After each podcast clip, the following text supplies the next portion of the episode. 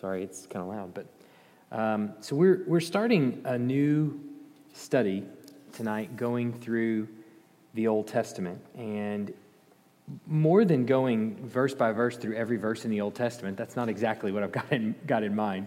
Um, more, what we what we're going to be doing is uh, taking a look closely at the, the culture that is uh, around the people of Israel as we go through the Bible. So it's kind of going through, yes, it is going through the books of the Bible, but it, it, it's, it's also zooming out and looking at the world around the scenes that are taking place in the text. Because believe it or not, some of them matter a great deal. Now, I call this a new study, and it's, it's not totally disconnected from what we've just been doing. We've been looking at um, the, the basically at God Himself, knowing who God is. And we kind of sought to uncover that a little bit, and we did for a long time. And then we moved into what who we are as people, and we discovered, you know, being made in the image of God. We talked about what that means, and then the next thing we saw is that we're we're fallen. We've sinned and and fallen short of the glory of God. And so we're in this um, state of, of being uh, condemned as sinners. And so now what we're seeing, gonna, what we're going to see play out in the Old Testament is really here's fallen humanity in need of a Savior. And here's God and his interaction with fallen humanity as he creates a people for himself that he aims to save. And uh, so uh, we want to see that play out over the course of the Old Testament. So it's not entirely disconnected from where we came, and it will prepare us for where we're going to be at the end of this. Um, but but it's, it's, a, it's a nice little break in the middle where we can actually dive into the Old Testament. And I have some goals for this study, and I want to just kind of go through them so that we can understand what the goals are. First, I want to familiarize ourselves with the world of the Old Testament. There is a, a, a reason why uh, it's, it's invaluable to set foot on the ground in Israel, to actually be there and to see some of the sites. There's a reason why that's, why that's really valuable and important. Um, it causes the Old Testament and the New Testament, for that matter, to come to life in a way that is very hard to just uh, get when you, when you simply read the text. It, it, it causes the images, uh, real life images, to float by your brain as you're reading. Richard, is that fair? Uh, you, Vicky, you, have been there. You, you've seen. Has anybody been to Israel? Anybody? Just the two? Okay, just, just okay. Um, so it, it, it, causes when you read things like the about the Sea of Galilee or certain um, ge- geographical places, it causes those places to come to the forefront of your mind, and they're they're they're real in a way that's very hard to get otherwise. And so, um, one thing that I'm hoping that we can do is is through a study like this, get familiar enough with the area of the Old Testament that when we read, it's not as uh, scary, and there's some real life things that we can connect to. And hopefully, you'll see that bear out over the course of this study. That's, that's at least one of the goals as we get familiar with the world. What settings were they in, and, and, and what, did it, what did it look like? What did the place look like? When we see he's the king of this area, what, what is that? What does that mean? Are we looking at a palace, or what, what kind of area are we looking at? Um, the second goal that I have is to remove the fear of the geography, the names, and timelines of the Old Testament. To remove the fear of the geography, the names, and the timelines of the Old Testament. I don't know about you, but that's one of the things, even for me to this day, that's one of the most difficult aspects of reading the Old Testament Sometimes the New Testament too, but mostly the Old Testament. You get to the Jebusites, the, the Hittites, the, the Perizzites, the, the termites, and all the other ites that you start reading about in the Old Testament, and, and you go, I don't know anything about these people. I don't know where they are. And then they'll say something like, well, he was born in this region. And you know that that's important, but you don't know why. And it just sort of kind of goes over your head. And so, along the way, I hope to at least make it simple enough where we are not scared of the geography. We kind of get the lay of the land and understand uh, the big movements that are happening in Scripture, but also some of the names become familiar to us. And we start to think about where those connections are throughout the Bible. And then we also get familiar with the timelines Uh, that's one of the hard parts is like here's Abraham walking onto the scene, but when is Abraham? When are we talking about here? And I, I think establishing a, a, decent timeline can be really helpful. And then uh, along the way, pointing out some resources that can be really helpful for you. For instance, like a, um, some, of, some of us don't even know probably this exists, but an encyclopedia of the Bible. Uh, I use, you'll find on my computer right now on the screen is the Baker Encyclopedia of the Bible. It, they're wonderful. It's a wonderful resource. You can get it in a print copy. And if you can spare, I don't know, 50 bucks or so, you run across some of these names and you go to the index, you find the name, you go to it. It tells you everything about the significance of that site, uh, why it's important, what we found there recently, those kinds of things. And it, and it just kind of opens the world of the Old Testament in a way um, that you wouldn't have otherwise. And so, uh, but this study hopefully will, will kind of expose some of those things. Uh, the third thing is to trace God's activity through salvation history and line up the politics of the land with the biblical story. So we're going to trace God's activity through salvation history and line up the politics. And there's there's uh, there's uh, two pieces of that. One is the politics that are going on in the scenes. Th- those are really important as we look at what's going on in the nations around. Like you're giving me this weird look. We'll probably stay out of modern politics. this will be ancient politics, but um, but but when you when you look at um, the the things that are going on in the nations around Israel at the time, the passage comes to life in a way that you wouldn't that you would otherwise just gloss over. A common example that I use a lot is Isaiah seven. Uh, when we, we know this passage, it's uh, for, uh, the behold, the, the virgin will give birth to a son, and you will call his name Emmanuel. And uh, so we know that verse mainly because Matthew quotes it in the New Testament. So many people quote it in the New Testament that, that this is in relation to whom? To Jesus, right? But when you go back to Isaiah 7:14 and you look at the political turmoil that's happening around Ahaz at the time, Ahaz is terrified. And we'll go over this in a, in a few years. Uh, I know uh, when we get there. But um, Ahaz is terrified. He's shaking in his boots because the king in the north, in the, in the northern kingdom, and the king of Damascus have band together to stop Assyria. Assyria is this big threat in the east. And, and they're terrifying everybody. And so the nations are like, we can't, no, none of us can defeat Assyria. So the only way we can do anything about this is if we just, if we band together, we'll create a pact. Well, Ahaz isn't wanting to play along because Assyria, he says, Well, I think it would be better if I was buddy with Assyria than, than to be buddy with them and try to defeat Assyria. And so he, he's like, I think I want to be friends with them. And these two kings in the north go, If you do that, we will not only do we take you out, but we'll put a puppet king on the throne who will do whatever we want. And so Ahaz is terrified. And so he's thinking, well, maybe I should join with uh, with the kings of the north. Maybe I should do that against. And so uh, Isaiah is appointed by the Lord to come along in Isaiah chapter 7 and tell Ahaz, don't do it. Don't join with them in this pact. Because, Uh, or give, ask the Lord for a sign, and he'll, he'll give you a sign. Make it as high as heaven or as low as Sheol. Ask him for a sign, he'll give it to you. And Ahaz gives this kind of really pious response, and he says, Well, far be it from me to ever test the Lord. Well, it's a sin to not test the Lord if he tells you to test him. Okay? So Ahaz says this really makes this really pious statement, and, and Isaiah says, fine, he'll give you a sign anyway. The young woman will give birth to a son, and you'll call his name Emmanuel. And before he is of the age to determine good from evil, so that means when he's really young, he's before he's two years old, those two kings in the north will be dead. So then we, it, asks, it raises the question what, how does that relate to Jesus? Right?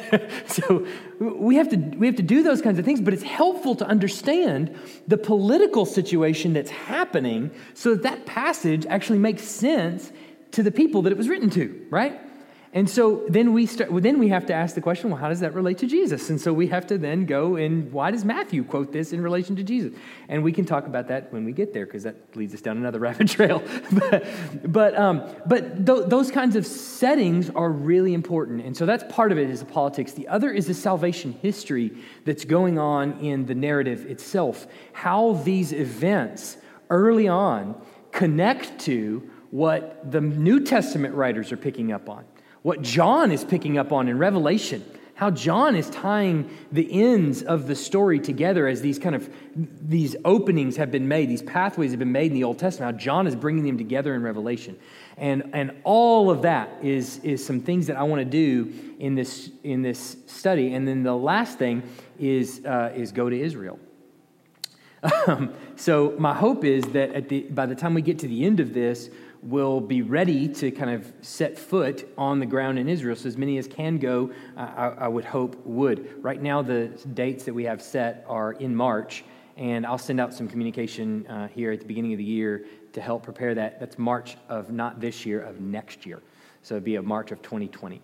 Um, that we would want to go. It, it will be probably more expensive than, than, you, than you can do. And the reason is because the larger the group, the cheaper the rate and we won't be taking a large group. And so that larger groups help alleviate the cost. The benefit of taking a smaller group, though, is that your guide is like right here with you the entire way. And you're on a bus together, and you really build a lot of camaraderie as a team. So it's really helpful. But that's the plan: is to go.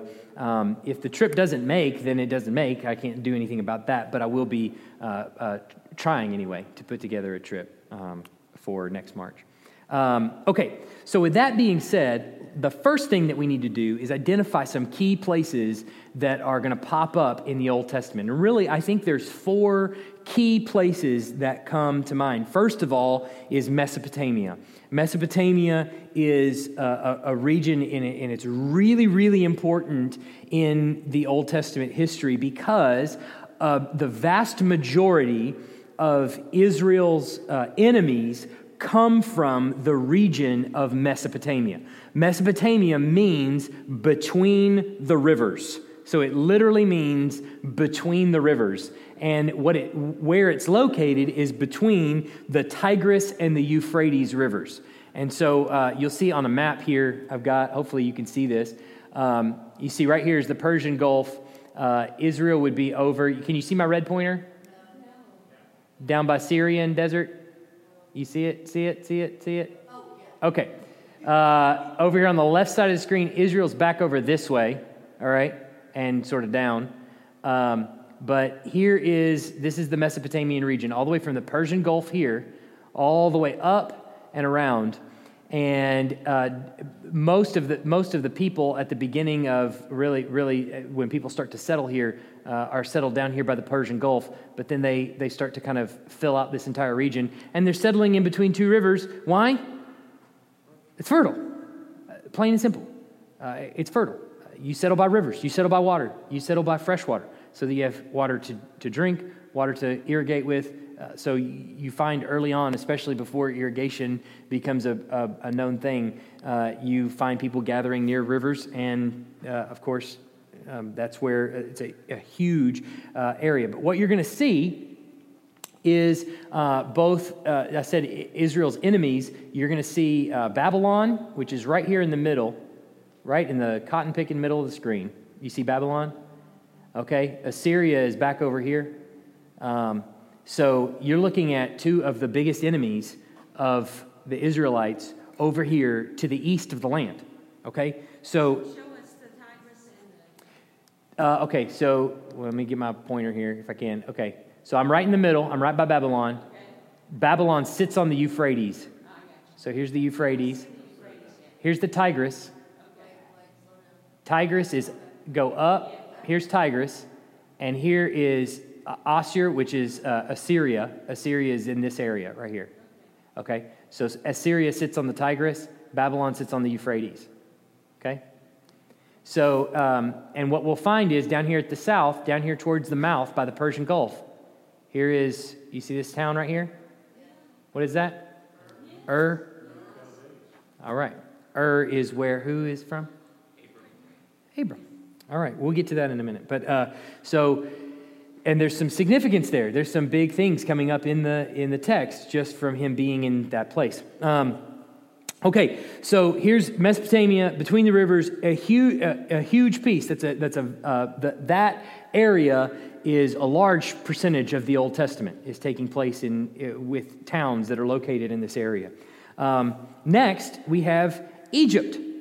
Uh, Egypt, obviously, most of you are going to be familiar with the, the region, uh, the country of uh, the nation of Egypt, and it lies south of the promised land, and, and it also features prominently in the Old Testament story. But here's the, here's the interesting thing about Egypt. Now, theologically, when we start to connect the dots theologically to Egypt, Egypt plays a significant role, not just as a place, but the Egyptians, uh, but, but uh, the Egyptians and the Exodus, those two stories, the Egyptians and the Exodus, or those, the, the people and the, the story of the Exodus, they function as a type of captor. And, and especially when it comes to the Exodus, you're going to see a lot of Exodus imagery coming in Revelation. You'll see a lot of plagues come in to Revelation. You're going to see some of the same plagues that we saw hit Egypt in the Exodus come back in Revelation. Why? Because Jesus is depicted as leading an Exodus. Uh, he is leading his people out of the world, really, and away from captivity. And so Egypt functions as this captor, this slaveholder that's holding people hostage and, and sin is, is functions as that, that, um, that captor. So, uh, go. interesting to see how the minor prophets are all over it too. They're, yes. They're reminding them all the time. Yes. Yeah, have you forgotten Egypt? Egypt is, is that constant reminder of sin and captivity and the things that we're now captive to, that we, it was just like what we were captive to back then. And so you, you, there's an interesting, uh, uh, in the Mount of Transfiguration, this happens in, uh, uh, I think it's just the three Gospels. It could also be John as well, but I think it's just the three Synoptic Gospels. You have uh, the, image of, of Jesus being transfigured before his disciples. You remember this, right? It's only in Luke when uh, Moses and Elijah show up together with Jesus on the mountain. It's only in Luke that he says, and, and I've got it notated down there, but G- Jesus is said, it, it, Luke tells us what they were talking about. He tells us what Jesus and Moses and Elijah were talking about. And he says they were talking about Jesus' departure. But the word that, the, that, the, that Luke uses is his exodus. They're talking about his upcoming exodus. And so here is Moses talking with Jesus about his upcoming exodus. And it, it, it, seems apparent as John brings this imagery back in Revelation that the Exodus that he's talking about is rescuing his people from captivity and sin and bondage and breaking them out of hell, essentially, is, is, is the, the picture there. And so um, the Exodus imagery and the imagery of the Egyptians come back time and time again throughout the book of Revelation. So uh, there's Egypt, which is obviously the land, but then throughout the Old Testament, it's going to feature prominently as, uh, as a, a, a, reminder of, the bo- of bondage and what bondage is like. So which one? The blank, the subpoint? Yeah. The subpoint is Egyptians and the Exodus.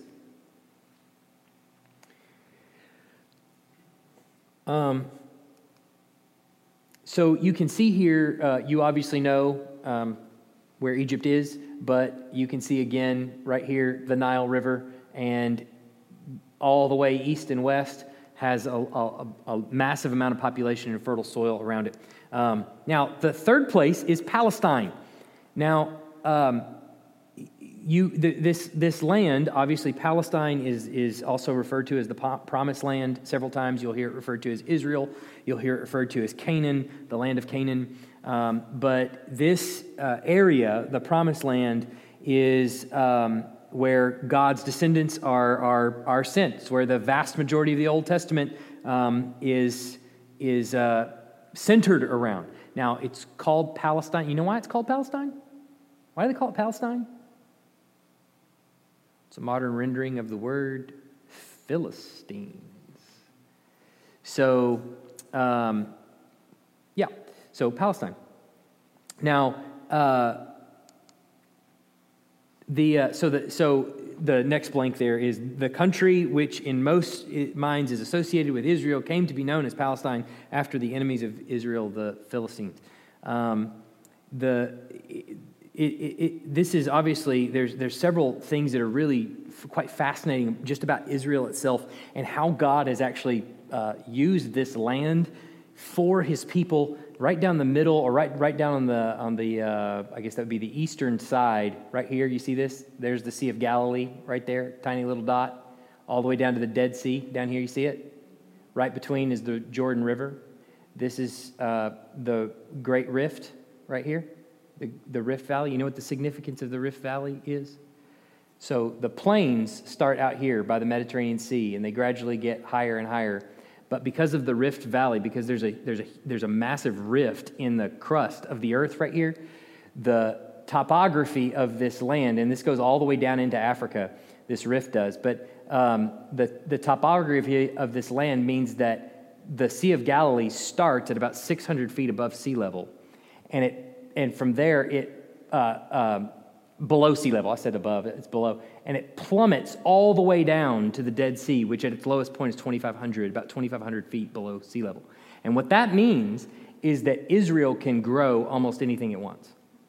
So, down by the Dead Sea is a lot of tropical areas because it's so far below sea level, where up by the Sea of Galilee is uh, kind of more of a plush area where they can grow a, a lot of other more common things uh, would be up here. And then it also, that rift also creates a lot of high mountainous regions. So you have naturally divided territory where people can uh, settle in groups.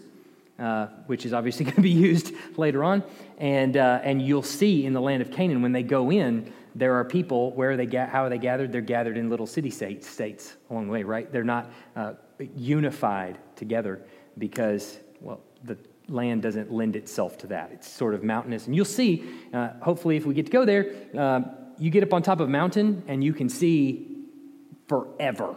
You can see, like, the. You get up on top of a mountain near the Sea of Galilee and you can see almost all of Jesus' ministry right there. It's fascinating. So, um, all right. Now, all of this together is called the Fertile Crescent.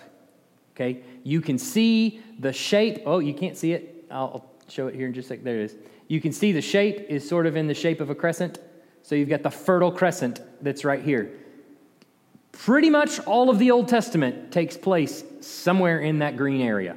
All right? So virtually any place you hear uh, mentioned in Scripture is going to be somewhere in that area. Some of the enemies are going to be right out here in the wilderness, just to the east, but the vast majority of everything else is going to be right here in the green. Um, so you have it all located right there. Now, uh, as far as the Fertile Crescent, um, the Palestinian area uh, became really what, what is known as the bridge of the Fertile Crescent. So you've got the, the, the area where Israel dwells is the bridge that connects Egypt all the way up to the rest of the Fertile Crescent. Um, you have, let me see here. Um, so, what that means then is that Israel is, uh, their, their location allowed them to absorb the cultures and material benefits of all the nations that pass through um, that land. And it allowed them to conduct business, allowed them various other opportunities. So, the land that the Lord gives to Israel is uniquely situated so that they can have the benefit of having a connection to both Mesopotamia and where a lot of the cultures are being established, and also naturally to Egypt. And they can have provision along the way, right? So the land is really fertile both for a connection uh, out east and to the south. So it, it allows them a lot of um, a lot of benefit in that way. Has everybody got the blanks there? It was absorb the cultures and material benefits. Cultures and material benefits of all the nations. Like a highway there, I mean, like the interstate, if you will, Yeah. down to Egypt and, uh, further further beyond. Yeah, because think about it. I mean, you've got, you've got the two rivers that run this way and provide fertility for the land all the way up here. And then now you get, start getting into the Mediterranean Sea over here, and then down here, uh, the Jordan River and all of that in this area, and then all down to the Nile. So you have plenty of, of food sources, of growth, and all of that in the land in that area. So it, it naturally became just this, this highway where you'd want to stay. You, did, you really didn't want to get out here in the wilderness, right? That was the, the least desirable spot where the children of Israel spent 40 years. Uh, I mean, can you imagine? Like, so you, the Exodus, sort of brings to light a lot of things. They're out here in the wilderness in the brown area, all right? Brown, not a good color on maps, okay, but they're in the brown area, and they come up here and see a land flowing with milk and honey, and they're like, we'd rather take our chances out in the wilderness. Anyway, uh, it doesn't seem like the most desirable place you'd want to live, but well, there you have it. There they are. Um, any questions about that? Comments, thoughts? All right. Uh, so let's look at a, a, timeline. What's happening? Let's catch us up. Um, by the time we pick up the, we're going to pick up the story. We're going to really start with Abraham in about Genesis chapter 12, uh, and we'll we'll probably re- we'll dive in really deep uh, ne- next time we meet. But uh, we'll kind of just touch on some things here.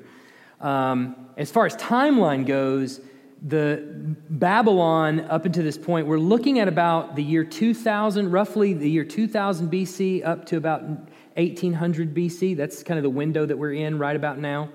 And when we pick up Abraham's story, Abraham is going to be, you'll see in a minute, Abraham's going to be somewhere between 2100 and 1900. Um, a lot of people think his birth date is somewhere in 2100. Some scholars think they've got it down to the year of when he was born. I'm not so sure about that, but sometime in that window between 2100 and 1900 is going to be his birth date. And so that's, that's about the area we're looking at. Well, in 1990, um, that sounds weird, but 1990 BC, uh, about the time Saved by the Bell was on, uh, Babylon comes into power. Uh, but the city of Babylon has become this sort of powerful city in Mesopotamia.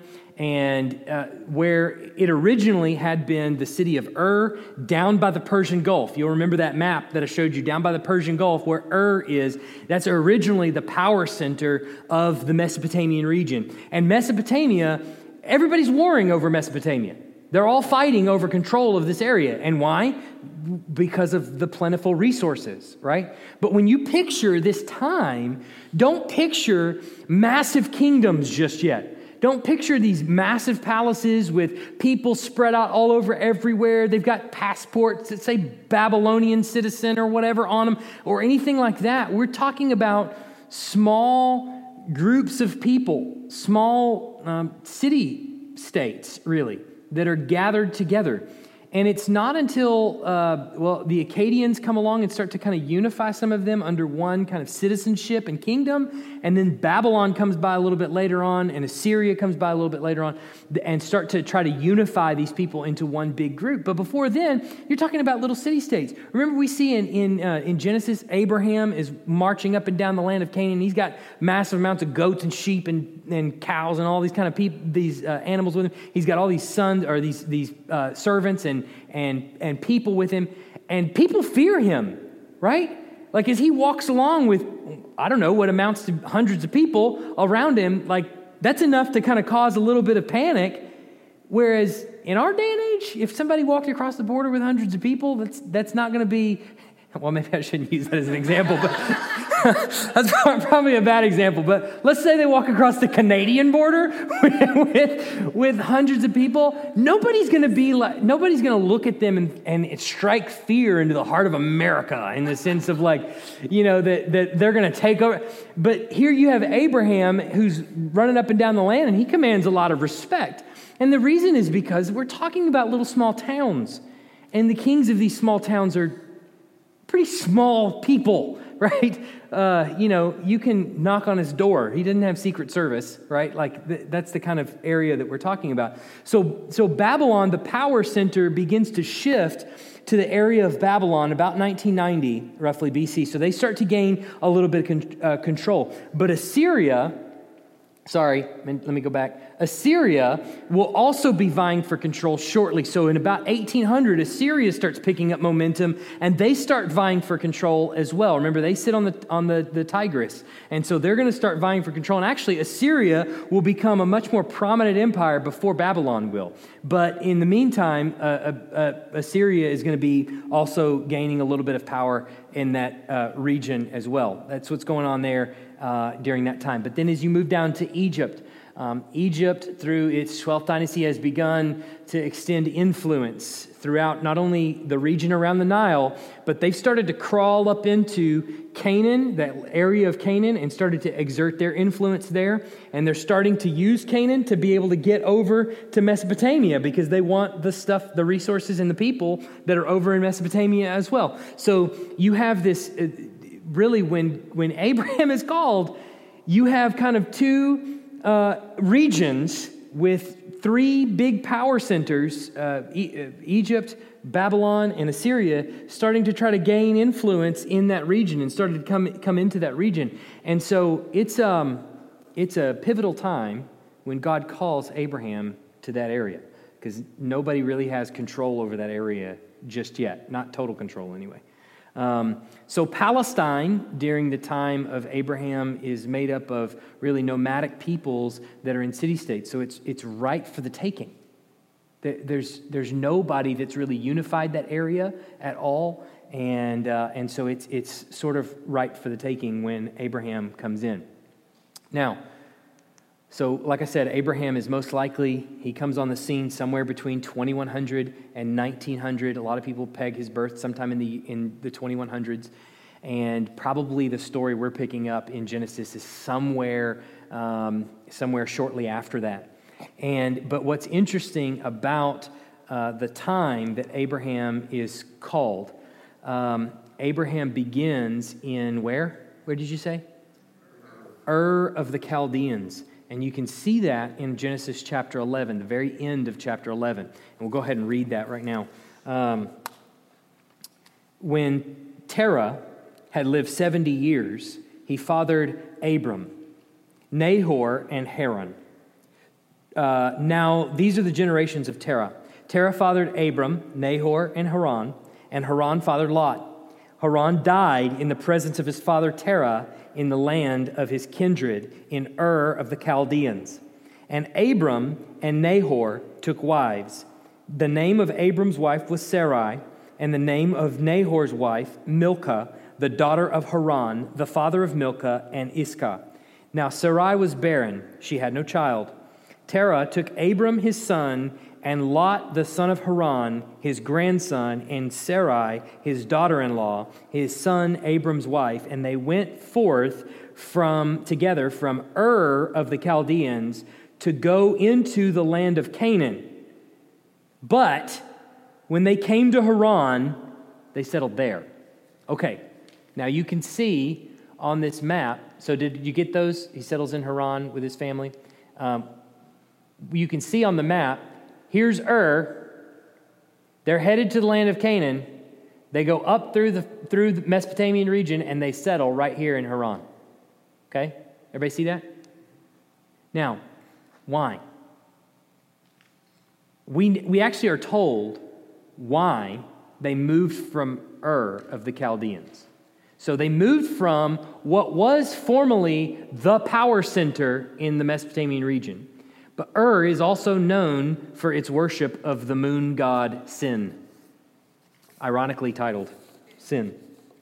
So uh, it's no, Ur is known for worship of, of, a moon, of the moon god Sin, who actually was worshipped up until the 13th century AD. Um, and then they moved to Haran, which is its sister city, which is also known for the worship of the moon god Sin. Now, why do they do this? Abraham was called in Ur.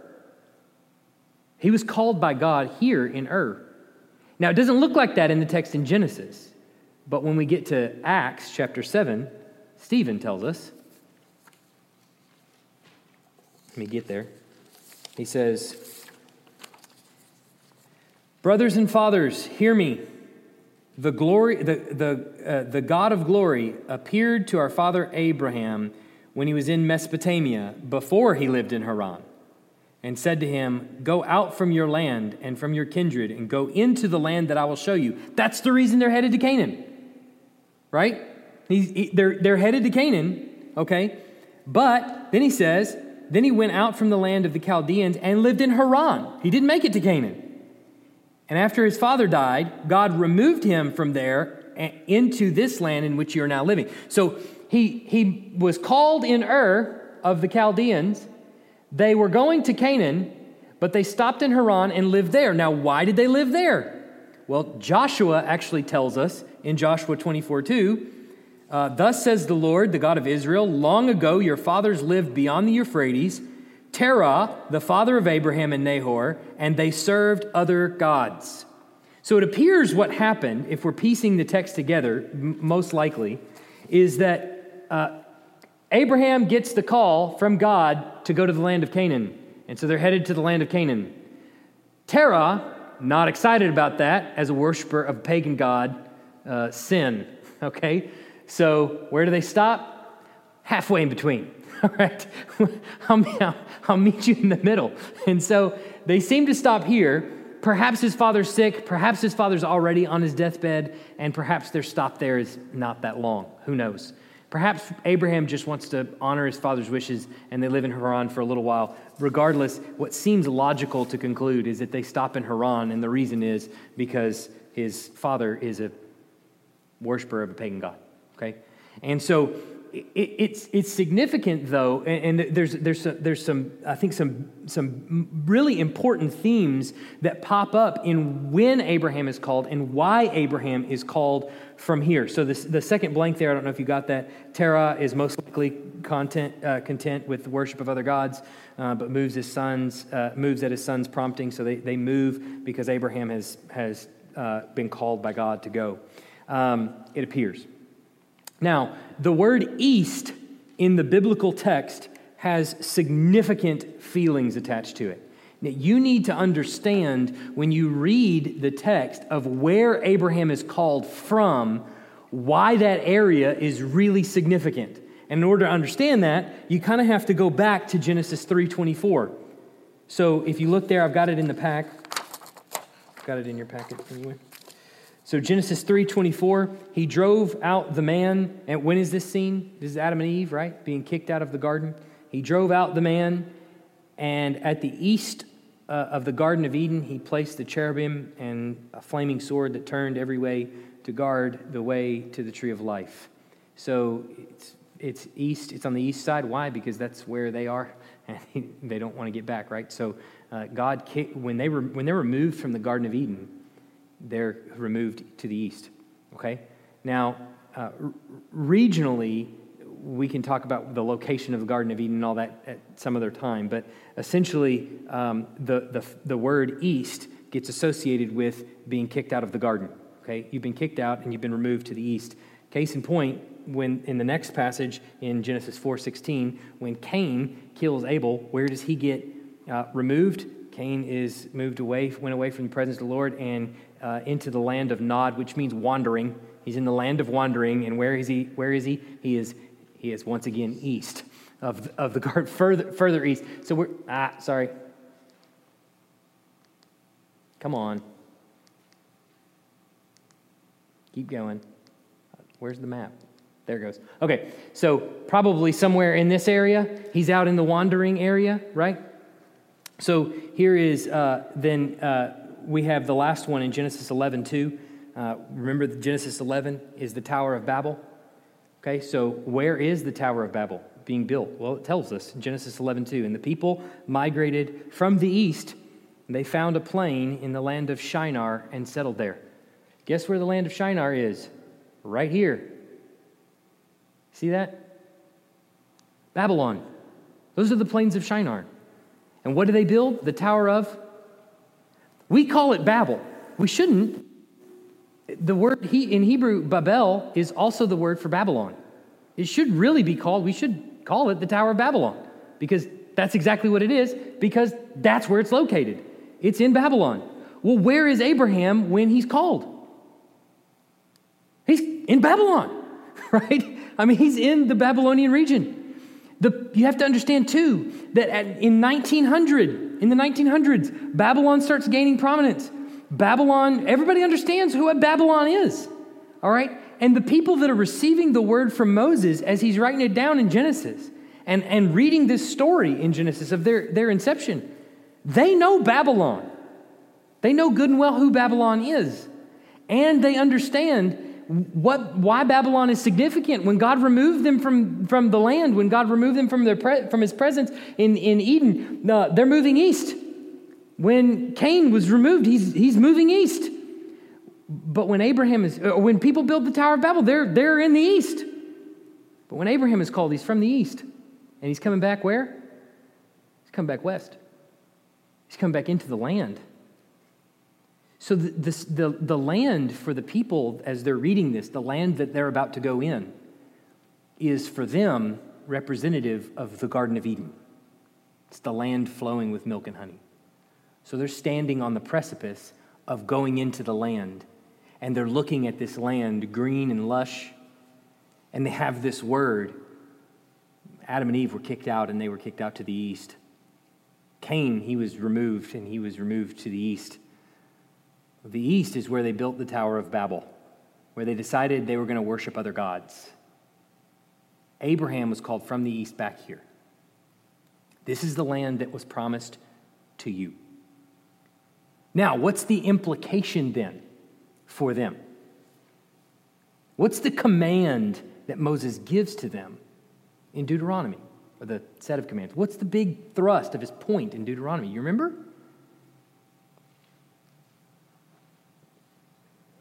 Take the land. Go in, take the land, and do what with it? S- subdue, have dominion over it, obey God while you're there. Right? He tells them in Deuteronomy when you go into this land, what you're going to be tempted to do is when you start eating from the vineyards that you didn't plant, when you start living in houses that you didn't build, you're going to be tempted to forget the Lord. And that's a problem because when you do that, he's going to kick you out. Where is he going to kick them out to? Back to the east. So the east, for a Jew going into the land, is pagan territory. That's God's punishment is in the east. Everything wicked lies in the east. So, geographically, this whole thing is really important for you to understand. And you to kind of get your cardinal bearings, all right? Which directions are. So even just that word, east, is, is, is meant to kind of send a chill down your spine as you, as you read it. It's, bad news happens out there.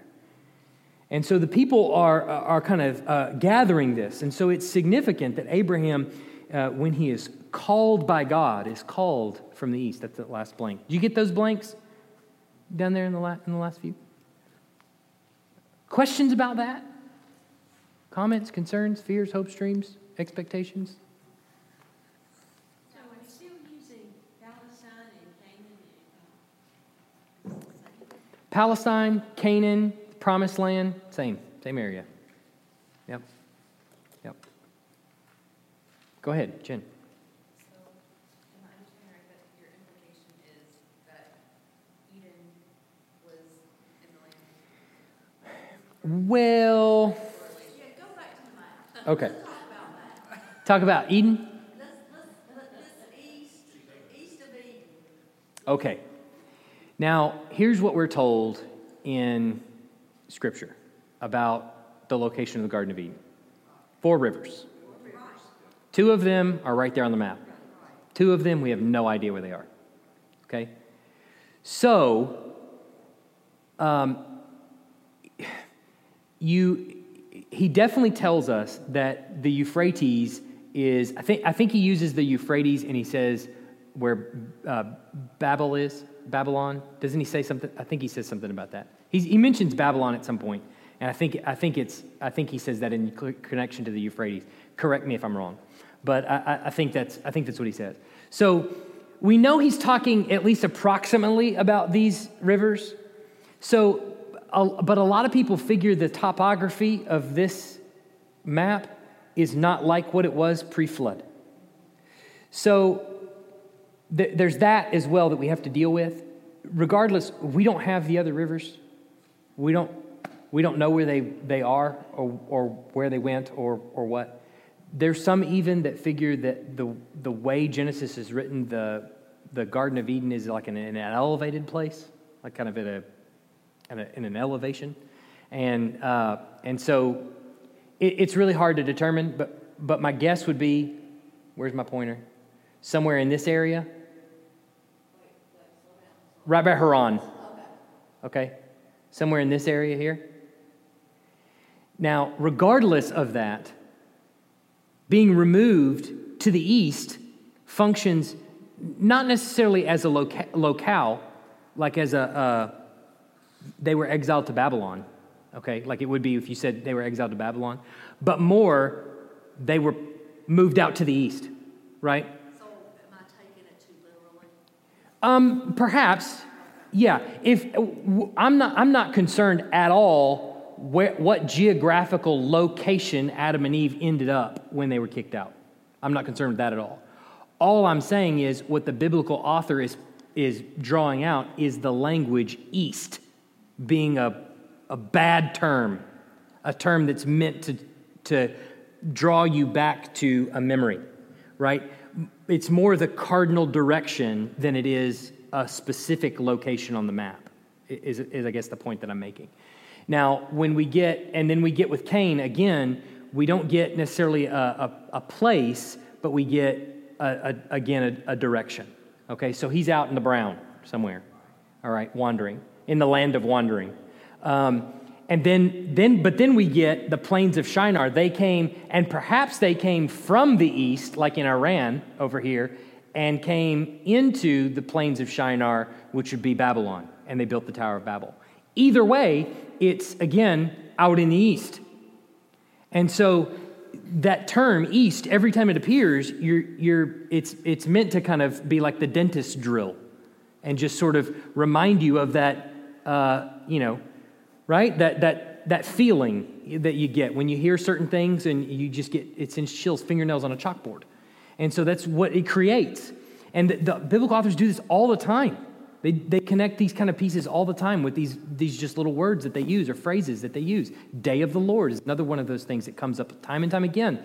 And, it's meant to send a, or should send a chill down your spine. The problem in Amos, we've seen, is that, uh, or you will see this week, is that, they, uh, that it doesn't send a chill down their spine they, they have joy about the day of the Lord. And he's like, Why should you be happy about the day of the Lord? You're not one of mine, so you're going to suffer. Right? So, so right, it, but it's that, it's that word, that, that phrase, and they bring this back over and over. Well, East is one of those. And so um, that's only the point I'm making is out there in the East is, is bad things.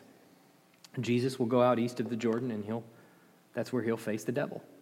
Right? When they're, when they're dispersed. We talked about this with the, the sons of God when the people are dispersed from Babel, they're turned over to the sons of God. So out here are the uh, pagan gods that people worship. I'm lost my point anyway. But the out there in the east, around the Mesopotamian region, that's where are the pagan gods. They have free reign. So anybody that's out there is under the control and influence of pagan gods. Does that make sense? That sort of help answer your question. Any other questions like that?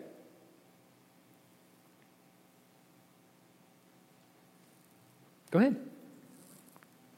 Um, so I'm interested in the geography that we're thinking about, thinking about um, Jerusalem, its location. Like God is purposeful, and He doesn't um, pick something randomly. Yep. He has purposes for what He does, and um, and so. Um, this gets Go ahead. like end times things, but like so when we think of like the New Jerusalem, do we think of that as an actual geographical location in where we think of Jerusalem ahead.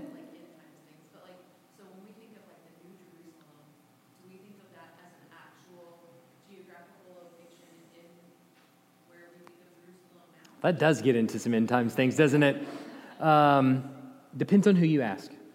Um, uh, so he- here's what I would say about it I don't think John uses it that way in Revelation. Uh, I think a lot of the major prophets will, the way they describe what John is describing, they, des- they describe in connection with the temple. And so it, it, it causes us to have that train of thought, and we're, we're walking down that line. So when John describes it, we, we kind of say, well, he has to be describing it this way. Does that make sense? So, um, so I, think it, it, it looks that way. However, if you look at the last half of the book of Revelation, really the last from about chapter 12 on to the end of the book of Revelation, um, John begins doing something in that book where he shows the power and influence of Satan. And when Satan is kicked out in chapter 12, he's kicked out down to earth, and it says, Woe to you, earth and, earth and sea, for the devil has come down to you in great fury. He knows that his time is short. And so the devil begins doing something right there. He stands on the sea and the earth. So it means he has like control, right? He stands there, and out of the sea comes the beast. So, uh, and the beast is described to us as having a mortal wound, appearing as though dead, but appears to resurrect. And it says that he has the power of Satan. He's empowered by Satan. And then we see a false prophet come along. Uh, and the false prophet says, Yes, worship the beast, worship the beast, worship the beast, who had the mortal wound and now he's alive. Um, and we see worshipers of the beast.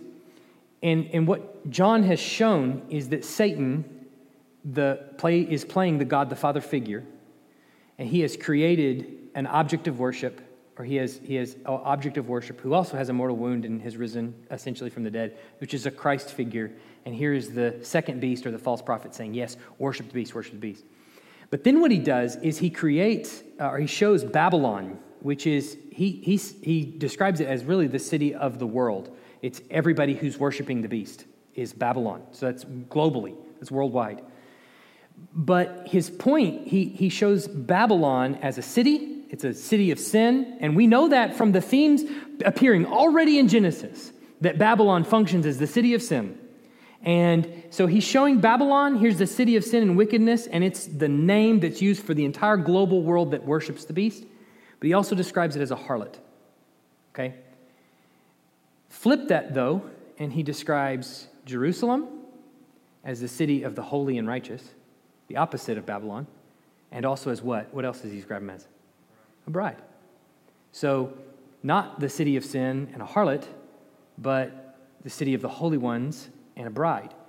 And so, John's point is not, I don't think, to, for you to focus on a certain city, but for you to use that city as the, the stand in for the people of God that don't bow down to the, the beast and take his mark, but instead, what he says in 14, take the mark of Christ.